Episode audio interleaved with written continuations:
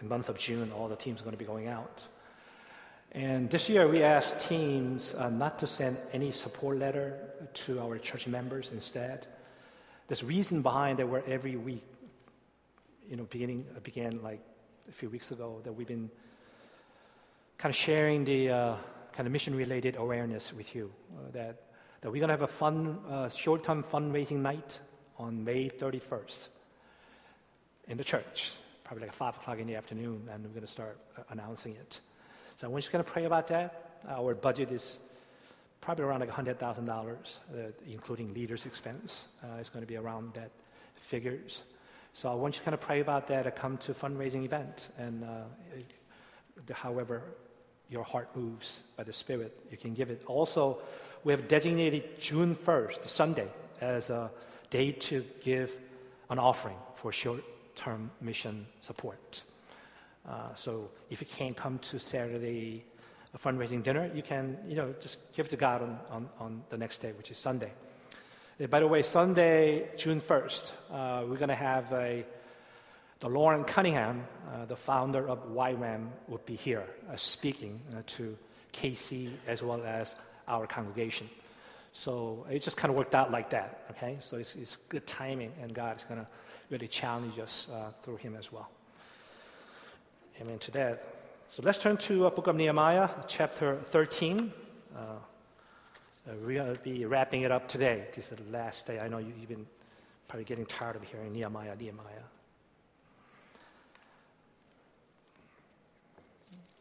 I'm going to read not the entire chapter, but I'm going to read one, verse 1 through 9. Okay, Nehemiah chapter 13.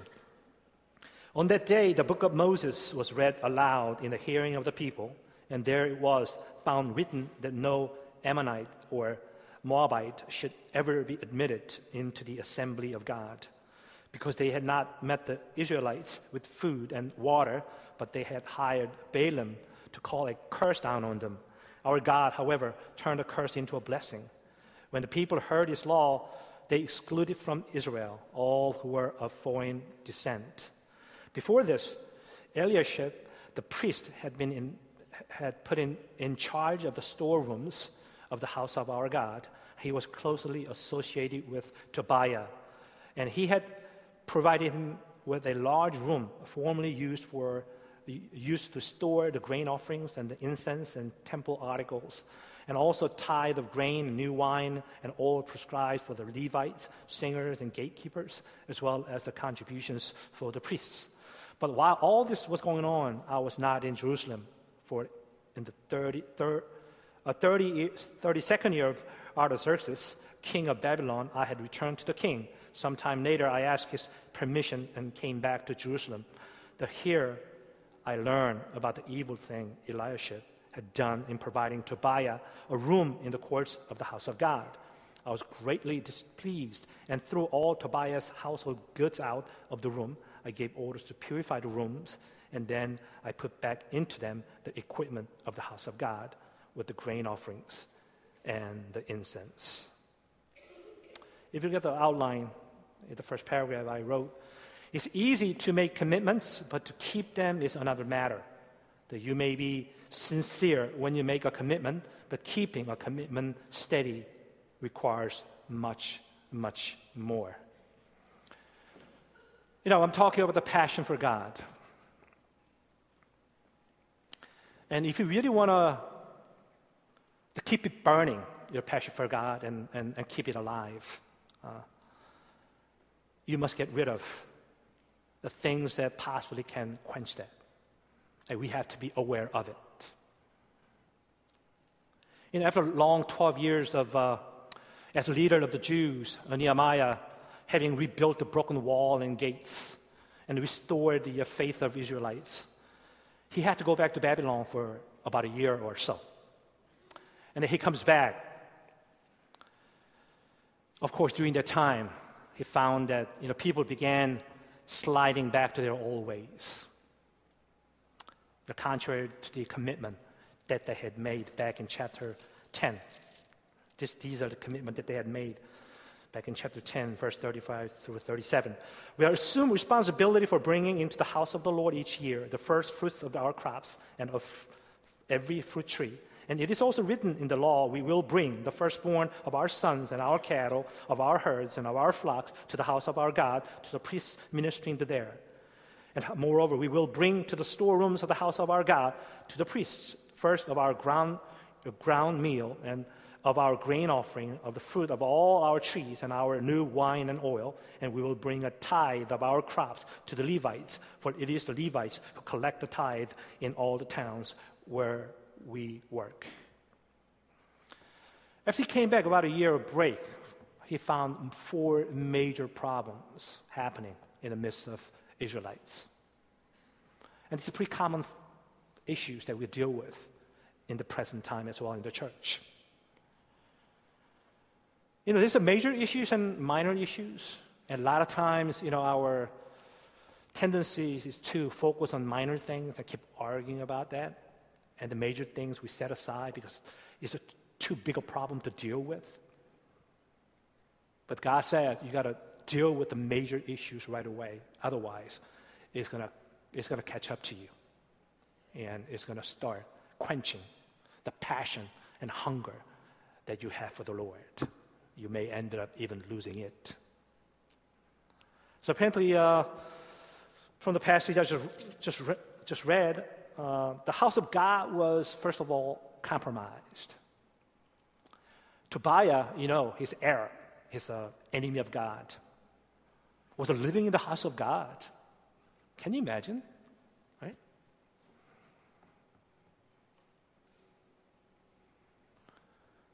The Elisha, the priest, is the one that who let him in.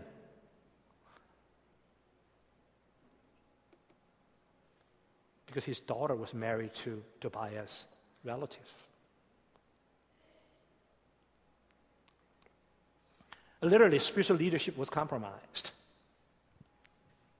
That was the first major problem. The second problem was in verse 10.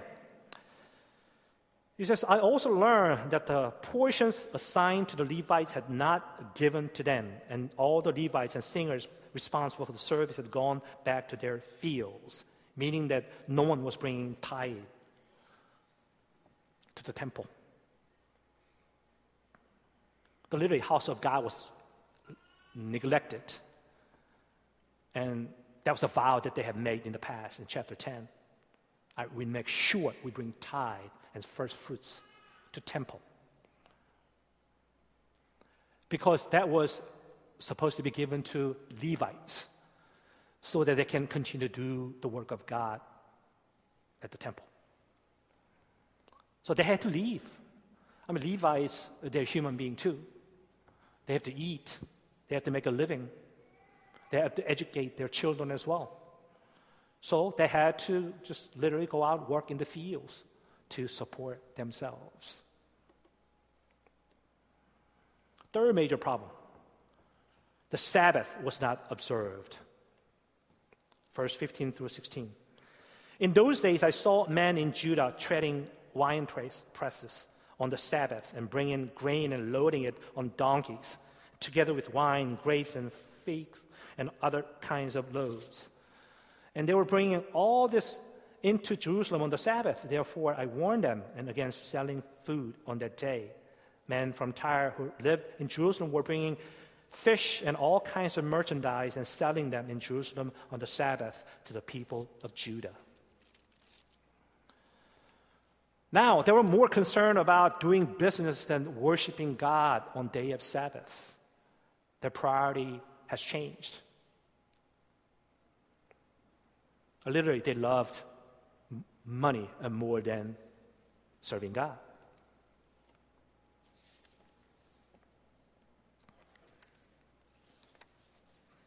Last but not least, the major problem. The people had intermarried with foreigners. Verse 20 through 23 through 25. Moreover, in those days I saw men of Judah who had married women from Ashdod Ammon and Moab, and half of the children spoke the language of Ashdod or the language of one, one of the other peoples and did not know how to speak the language of Judah. I rebuked them and called curses on them. I beat some of, some of the men and, and pulled out their hair. Wow. If we do it now, right? I'm probably in jail for like how long? I made them take an oath in God's name and said, You are not going to give your daughters in marriage to their sons, nor are you to take their daughters in marriage for your sons or for yourselves.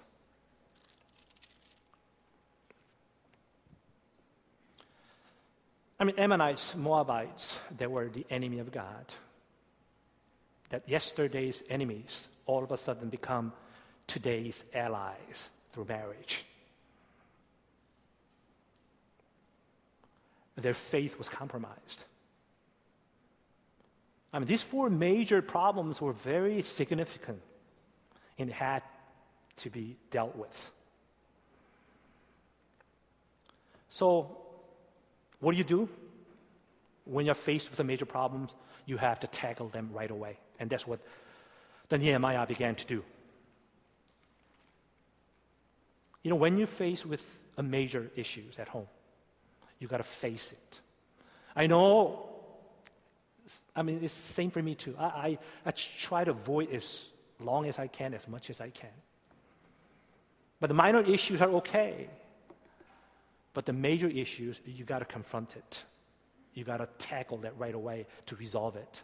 And that's exactly what Nehemiah was doing. He got into the act and began to set things right. He began to reprimanding the uh, wrongdoers and uh, show them what to do to change their lives. Because it was a major issues, they need to be fixed. So the God says, don't overlook it. Don't procrastinate. Don't wait too long. Otherwise, it's going to catch up to you. And it's going to start influencing your relationship with God. And your passion and hunger for God may become quenched. So, what did he do?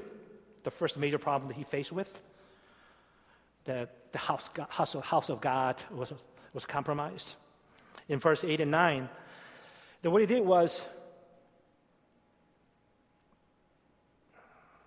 you know, my eyesight is getting worse every day. I can see seven, but I cannot see eight. Anyway, I read from seven, anyways.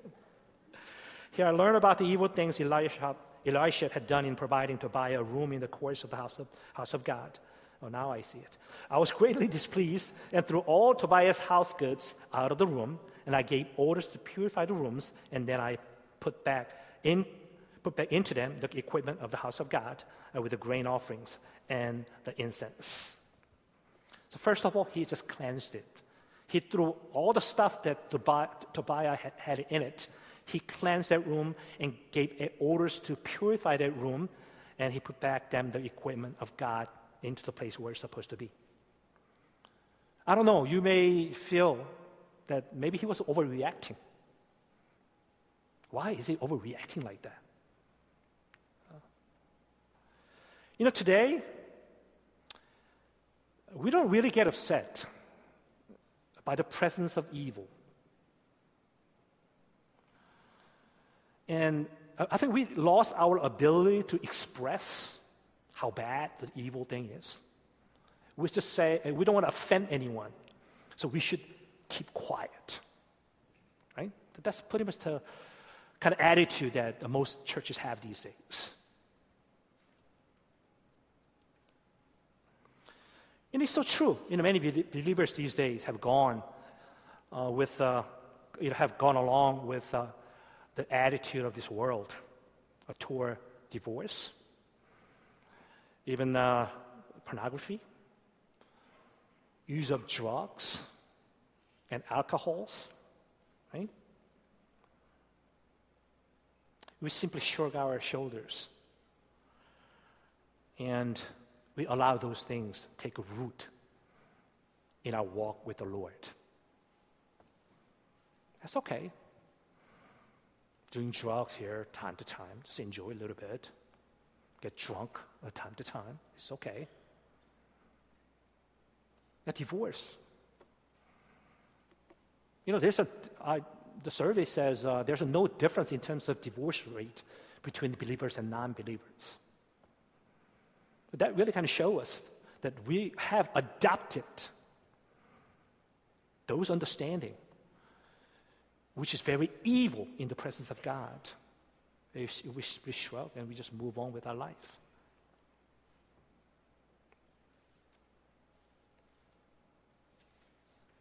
I know some of you use drugs.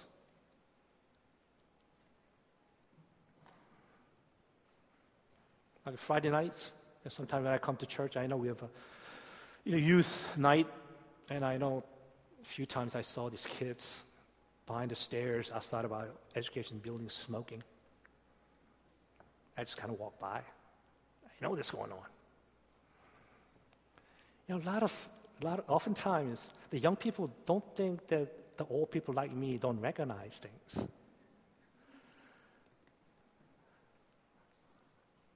I'm a lot more smarter than you think. I know my eyesight is bad, but I can still see.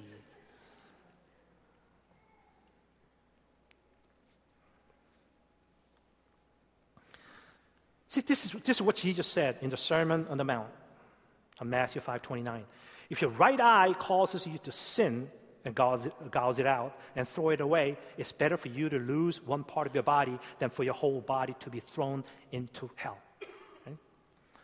I know it's fun having affairs and whatever that may you call it. It's fun. But God is speaking to us. You better cut that out. You better cut that out. The simple is that. You don't have to pray about it, or let me pray about it. It's not going to work. Some things are very clear and simple. That we don't have to talk about it, we don't have to think about it. Just don't do it. That's what the Nehemiah was saying. Cut that out. You better stop doing it. Don't, don't start sleeping together before you, you get married. Just don't do it. It's just going to ruin you. You're going to pay the cost later on. Of course, God will forgive you. You know, our God is uh, compassionate and gracious, slow to anger, and rich in love and faithfulness. As east is far from the west, our transgression is removed. There's no question about that. But still, you're going to end up paying the consequences.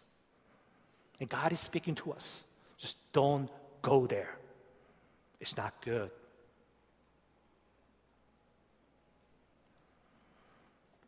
You got to take an action right away. I know it's going to be painful. It's not easy. But you got to give it up and end it. You got to make a decision. You know, I'm a, I guess I'm a type of person that uh, I can be patient, once I make a decision, that is it. I'm not going back.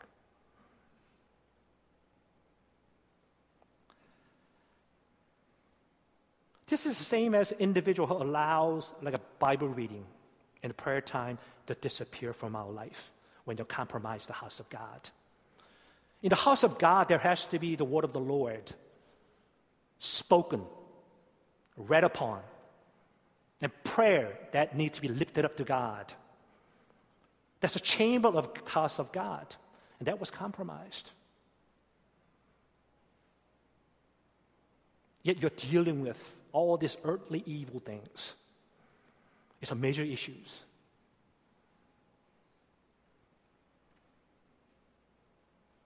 Jesus said, It is written, My house will be called a house of prayer, but you are making it a den of robbers. What is the condition of your house? You know, God says our body is a temple of the living Holy Spirit. So, what you have in your heart? What do you have in your heart? All this greed and anger and bitterness, this just earthly ambitions that you want to achieve. all this evil thoughts and their, their attitude that, that is brewing within you? Or when God looks into your heart, there's a prayer he finds, this word of God he finds.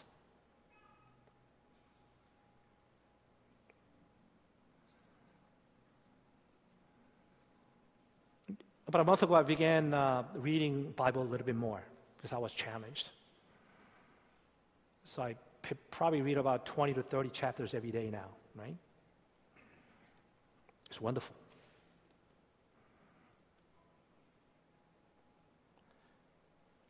The second major problem how did he address the Nehemiah?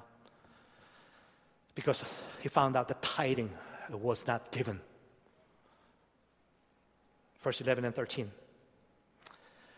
And so I rebuked the officers and asked them, Why is the house of God neglected? Then I called them together and stationed them at their post. And all Judah brought the tithe of grain, new wine, and oil into the storerooms.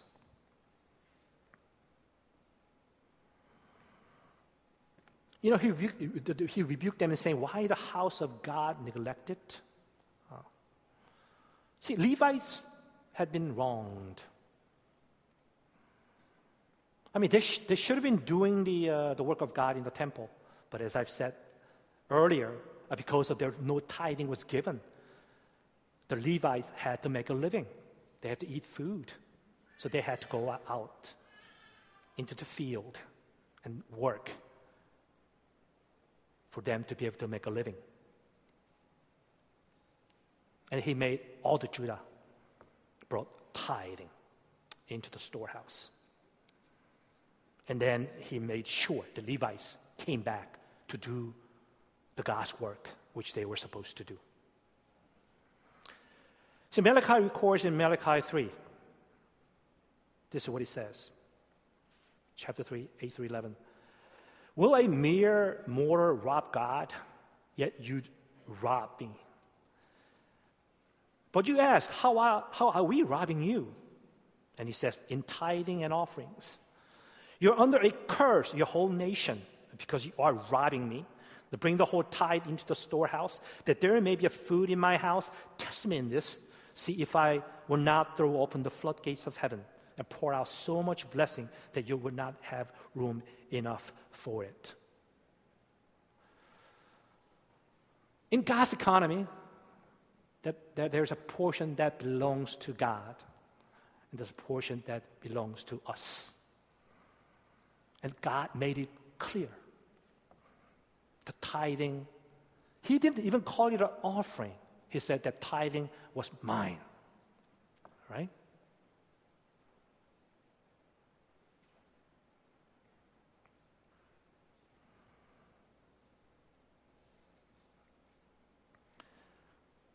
Don't play around with God's money. That's the only thing I can tell you. Just don't play around it. I mean, if you do, fine, just go ahead and do it. It's not that church needs your money. It's your relationship with God, your faith with God. Right? So don't, don't, don't look at it from the wrong perspective. You know, I know some people complain every time I, occurred, when I go to church, all I hear is give, give, give. Money, money, money.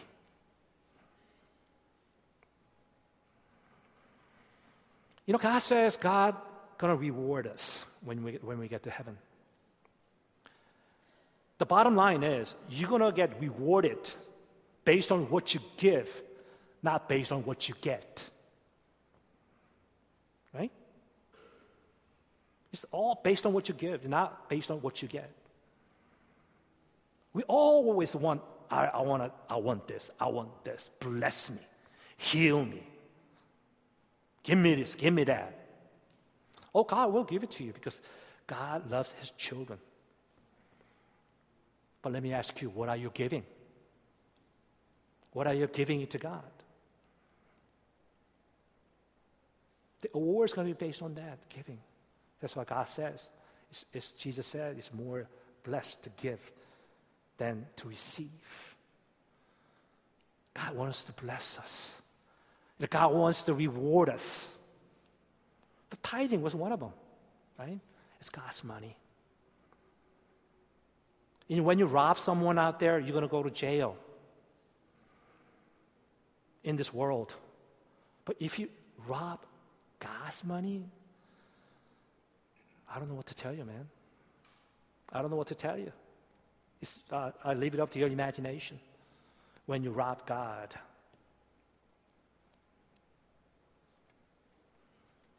Believe me, this, this not, I'm not trying to threat. okay, it's not the point. Please don't misunderstand me. Yeah. So I made sure I taught my kids from the get go. You know, when they get money on January 1st, doing 세배, right? 10%. Rest of them, I don't care what you do with it. Oh, no, I do care, but.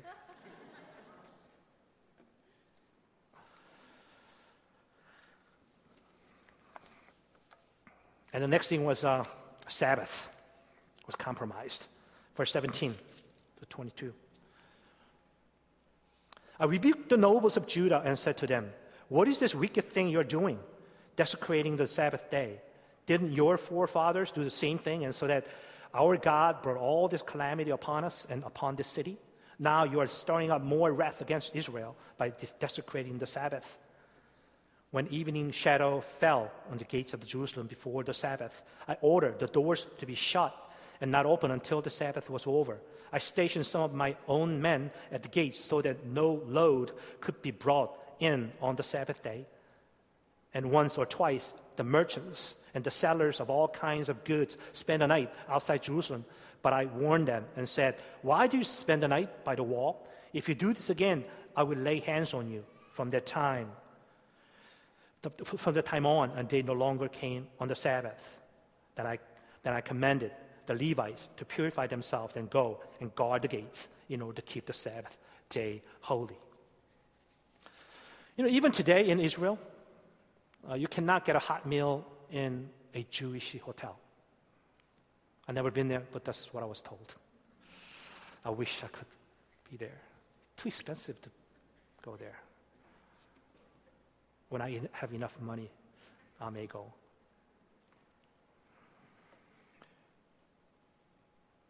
And then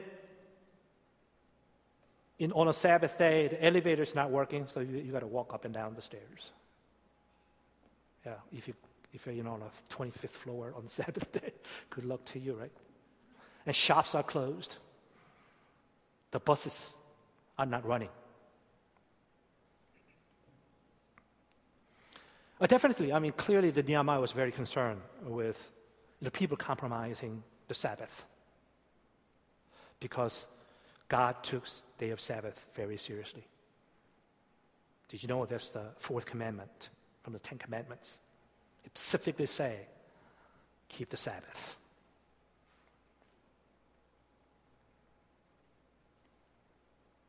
So he rebuked them and uh, he locked the door or the gates and began enforcing it.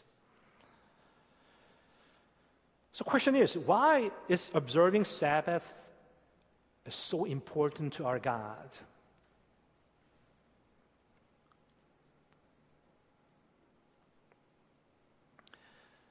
See, heart of that, the meaning of Sabbath is the word rest. All right? See, Sabbath was intended for us the human beings, his people. Uh, that we may learn how to rest. Uh, you know, we are restless people uh, these days, right? We don't know how to rest. We just don't know. And I can tell you myself too.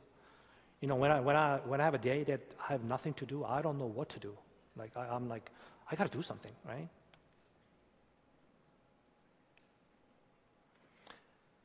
But God created human body. The human body needs rest. It's according to the word of the Lord. You know, our emotions, our mind, our body needs rest.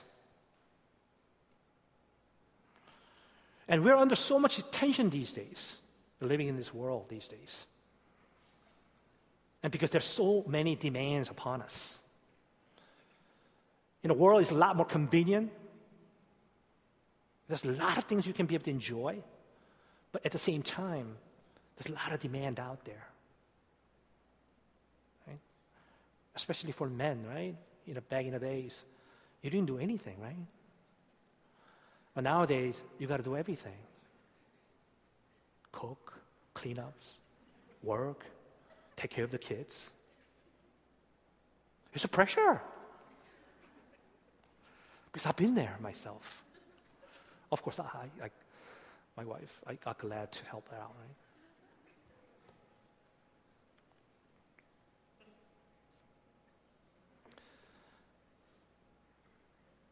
And because of that, we, be, we, we become very restless and we become very testy and become very short tempered, and which bring us into burnout.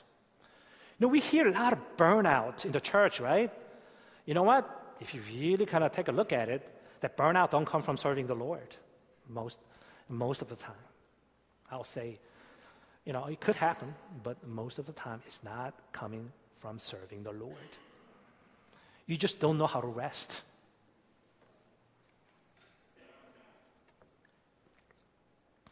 I'll give you two reasons uh, that, that, that God gave us the Sabbath. First, see, God worked six days and rested on the seventh day, and called it a rest, day of Sabbath.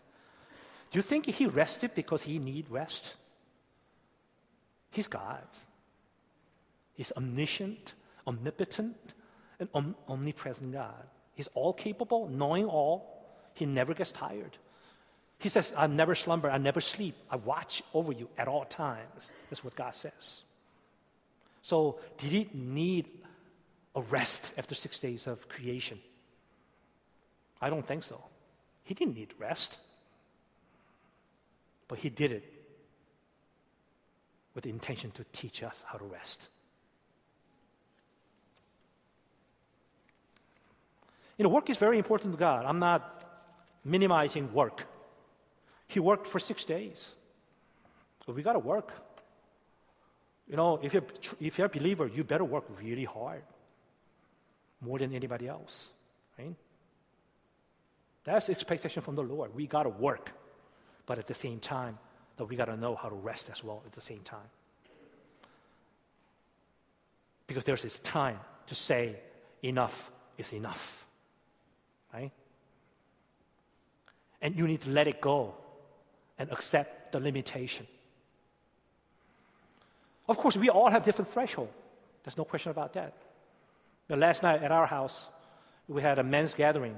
Now we, we talked about work, about our careers, how to control that, right? What's God's will in seeking you know, promotions and becoming success in the world? It's all that great. God expects us to be ambitious.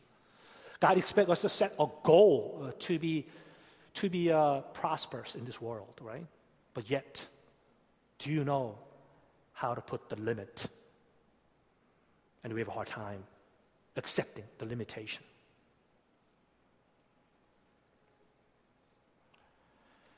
The second was Sabbath was given in order to reflect on God's work in your life. In, in Deuteronomy 5.15, it said, Remember you were slaves, as he was mentioned about taking a rest on Sabbath day. You got to remember on the day of Sabbath that you were slaves in Egypt. The Lord brought out with a mighty hand and outstretched arm. Therefore, the Lord your God commands you to observe the Sabbath. Right? See, they were delivered by God through his mighty hand and outstretched arms. And they were to think about that. They were to reflect upon what God has done for them. That's why you need a day of rest. Our day of rest is Sunday because Jesus was resurrected on the first day. That's, that's what in the New, New Testament comes, that's what we celebrate. The, fir- the Sunday as a Sabbath day for us. See, that's the, how we're supposed to spend our Sabbath. Day of reflecting upon what God has done for us past week. You know, when, when you wake up in the morning on Sunday, uh, you should spend some time with the Lord, preparing yourself come, coming to worship. Lord, thank you for past one week. how you have protected us, how you have led me, provided everything that I needed. And I want to thank you. And come to worship. The time that we just come before the Lord and lift up our hands to bless His name for His compassion, for His love, his, for His amazing grace. That's what the day of Sabbath is all about. But we're so busy with our life. I mean, all the shopping centers are open on Sunday. It's, but you know what? God says, observe the Sabbath. And I will bless you. You know, Chick fil A, the restaurant, they close on Sundays. Their business is growing. I mean, that's true testimony over there. I know that those parents who have kids, there are a lot of activity going on on Sundays during worship time. So, what do you, what do, you do? You know, I, I, I told my kids if their activity get, becomes interf- with, uh, get overlap with the the worship time on Sunday, you're not doing it, you're not going. Or they ended up missing quite a few games. Let me tell you. I'm teaching them a lesson how it, important it is to observe day of Sabbath, coming before God and worshiping the Lord. So I don't know. I mean, as a parent, you skip Sunday worship and go to your kids' games. I don't know. So, what are you, what are you teaching your kids? You know, Sabbath, yeah, it can be compromised. You don't have to go. You can worship anytime, anywhere.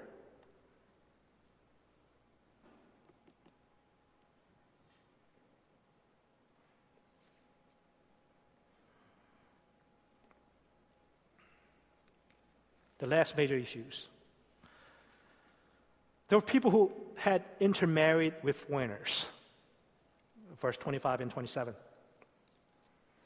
I rebuked them and called curses on them, and I beat some of the men and pulled out their hair. I already read this, right? I made them take an oath in God's name and said, You are not to give your daughters in marriage to their sons, nor are you to take their daughters in marriage for your sons or for yourselves. They, he really reprimanded them harshly. I mean, beating them and pulling out their hair. And they made them take an oath that they would never do it again. See, this, this law was given to Israelites to prevent them from becoming influenced by the uh, idolatry. Okay? The God's issue was not mixed race marriages, okay? The issue was the mixed faith marriages. Sometimes we get it all wrong, right?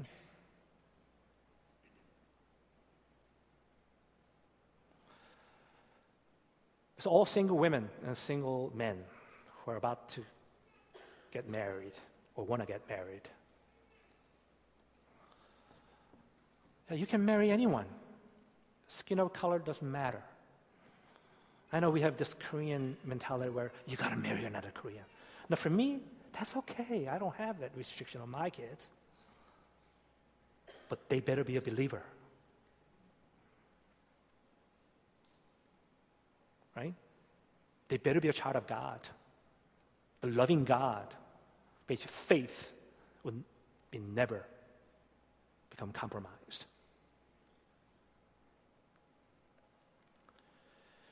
See, when Christians begin to adopt the world's values and the, war, the way of the wor- world, uh, invariably, I mean, it's going to start turning your children away from God.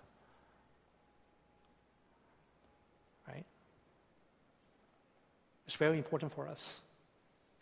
When you get married, when you're married, if you really love someone, you better pray for that person. If that person is not a believer, and come to know Christ, and you marry, that's okay. That's a good plan. Some, sometimes it, it'll take 20 years, who knows?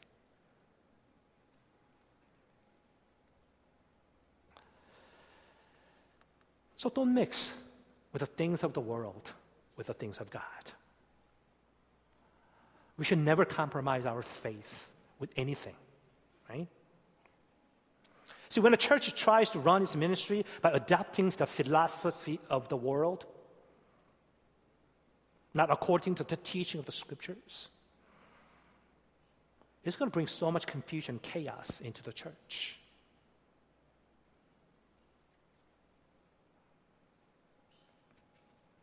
So those are the five, you know the four major issues that Nehemiah pointed out. It's very important in order for us to keep a steady pace serving the Lord. You know, I see people, you know, they get fired up, they get like a, become passionate and hunger for God for a while, and then they start losing their steams. Sometimes they're nowhere to be found. Right? You know what? Because they start, de- they start compromising all these four issues that Nehemiah is talking about. Don't let the word of God depart from you. Always make sure that you pray in the Spirit. Give what belongs to God. Don't rob Him. Make sure that you keep Sabbath holy, meaning that you need to rest. You need to, re- to reflect upon what God has done for you on a weekly basis. And don't compromise on your faith. Don't mix your faith with the things of the world.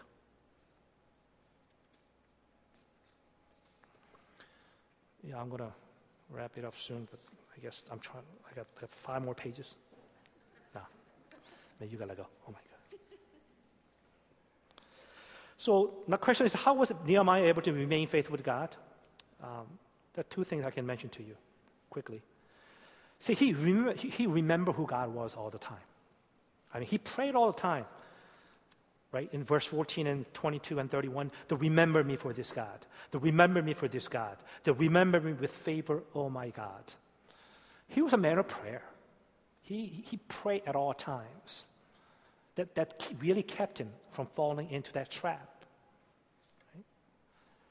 And also, the second, the quality that we find from Nehemiah is that he looked for praise and recognition from God alone for the work that he was doing. I mean, he could have looked at, at his life and uh, become prideful of what he, what, what, was, what he was able to accomplish. But that wasn't his focus. You know, a lot of times we kind of look for the recognition and praise from men. And when that doesn't come, we become discouraged. We become frustrated and depressed. And, but Nehemiah I never looked for those things. He always focused on the Lord through prayers. He focused on the Lord to give him the praise and honor and recognitions. And the last thing I want to talk about is there's two things that's very important in the quality of leadership. One is faithfulness. The second is humble heart. There's a two things I always look for uh, when I, try to look for a leader in the church. Uh, you know, faithfulness is the, is the ability to hang in there with an assignment that you are through, just sticking it out, right? And uh, the willingness to, you know, own the responsibility, the year after year, no matter what the situation is, or whether you're going through trouble sometimes or happy times, you just stick it out. That's what God is looking for faithfulness. And then God is looking for humble heart. You know, the person who does the ego uh, get in his ways. But rather, the serving God is a privilege he considers. So I want to end with that notes. You know, serving God is a privilege. It is a privilege. You know, when I ask you, when our leadership asks you to step up and start serving, you know, God is giving you a privilege to serve Him. It's a blessing. And as we wrap up in our Nehemiah, and as our church move forward, I pray, as Israelites has done, I really want everyone to participate rebu- rebuilding the broken walls and, and the gates at NCFC. We have a lot of broken walls and the gates. If you don't see it, just pay attention. There's a lot of broken walls and gates. And God wants us to use each one of us to restore that, to rebuild that, the broken walls and the gates. You know, everyone participated, even the Levites. They, they all participated rebuilding, rebuilding the wall. It's physically demanding, it's, it's hard work. They, they all participated. You know, I just want to focus on spiritual things. I just want to focus on just prayer. That's what I do. Excuse me. Prayer, we all have to do. Right? If you, see, if you see things that are broken, but God is showing you. And God, you, God is giving you a, a privilege for you to step in, for you to participate, restoring and rebuilding that broken wall and gates. You know, God wants us to grow together as we move forward. You know, brokenness in the church, brokenness in your life, and brokenness in your family is an opportunity. It's an opportunity for you to be able to step in, make a difference. God can use you to restore that brokenness, wherever that may be, may be whatever that may be. But we don't look at it that way, right? We look at it as a, hey, just a nuisance, annoying.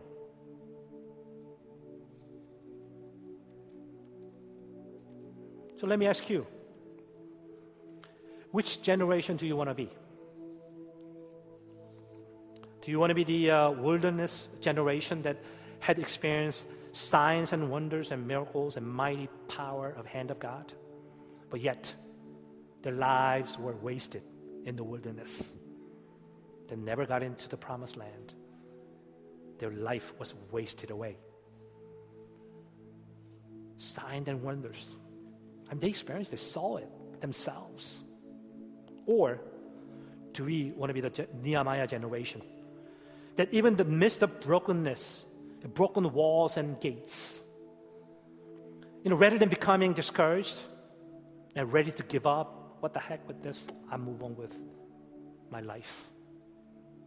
But rather, gather our courage and that we build the broken generation following after our, following after our God's heart. Why don't you all stand up? Let us hold hands. Let, us move to the center. Let us all hands.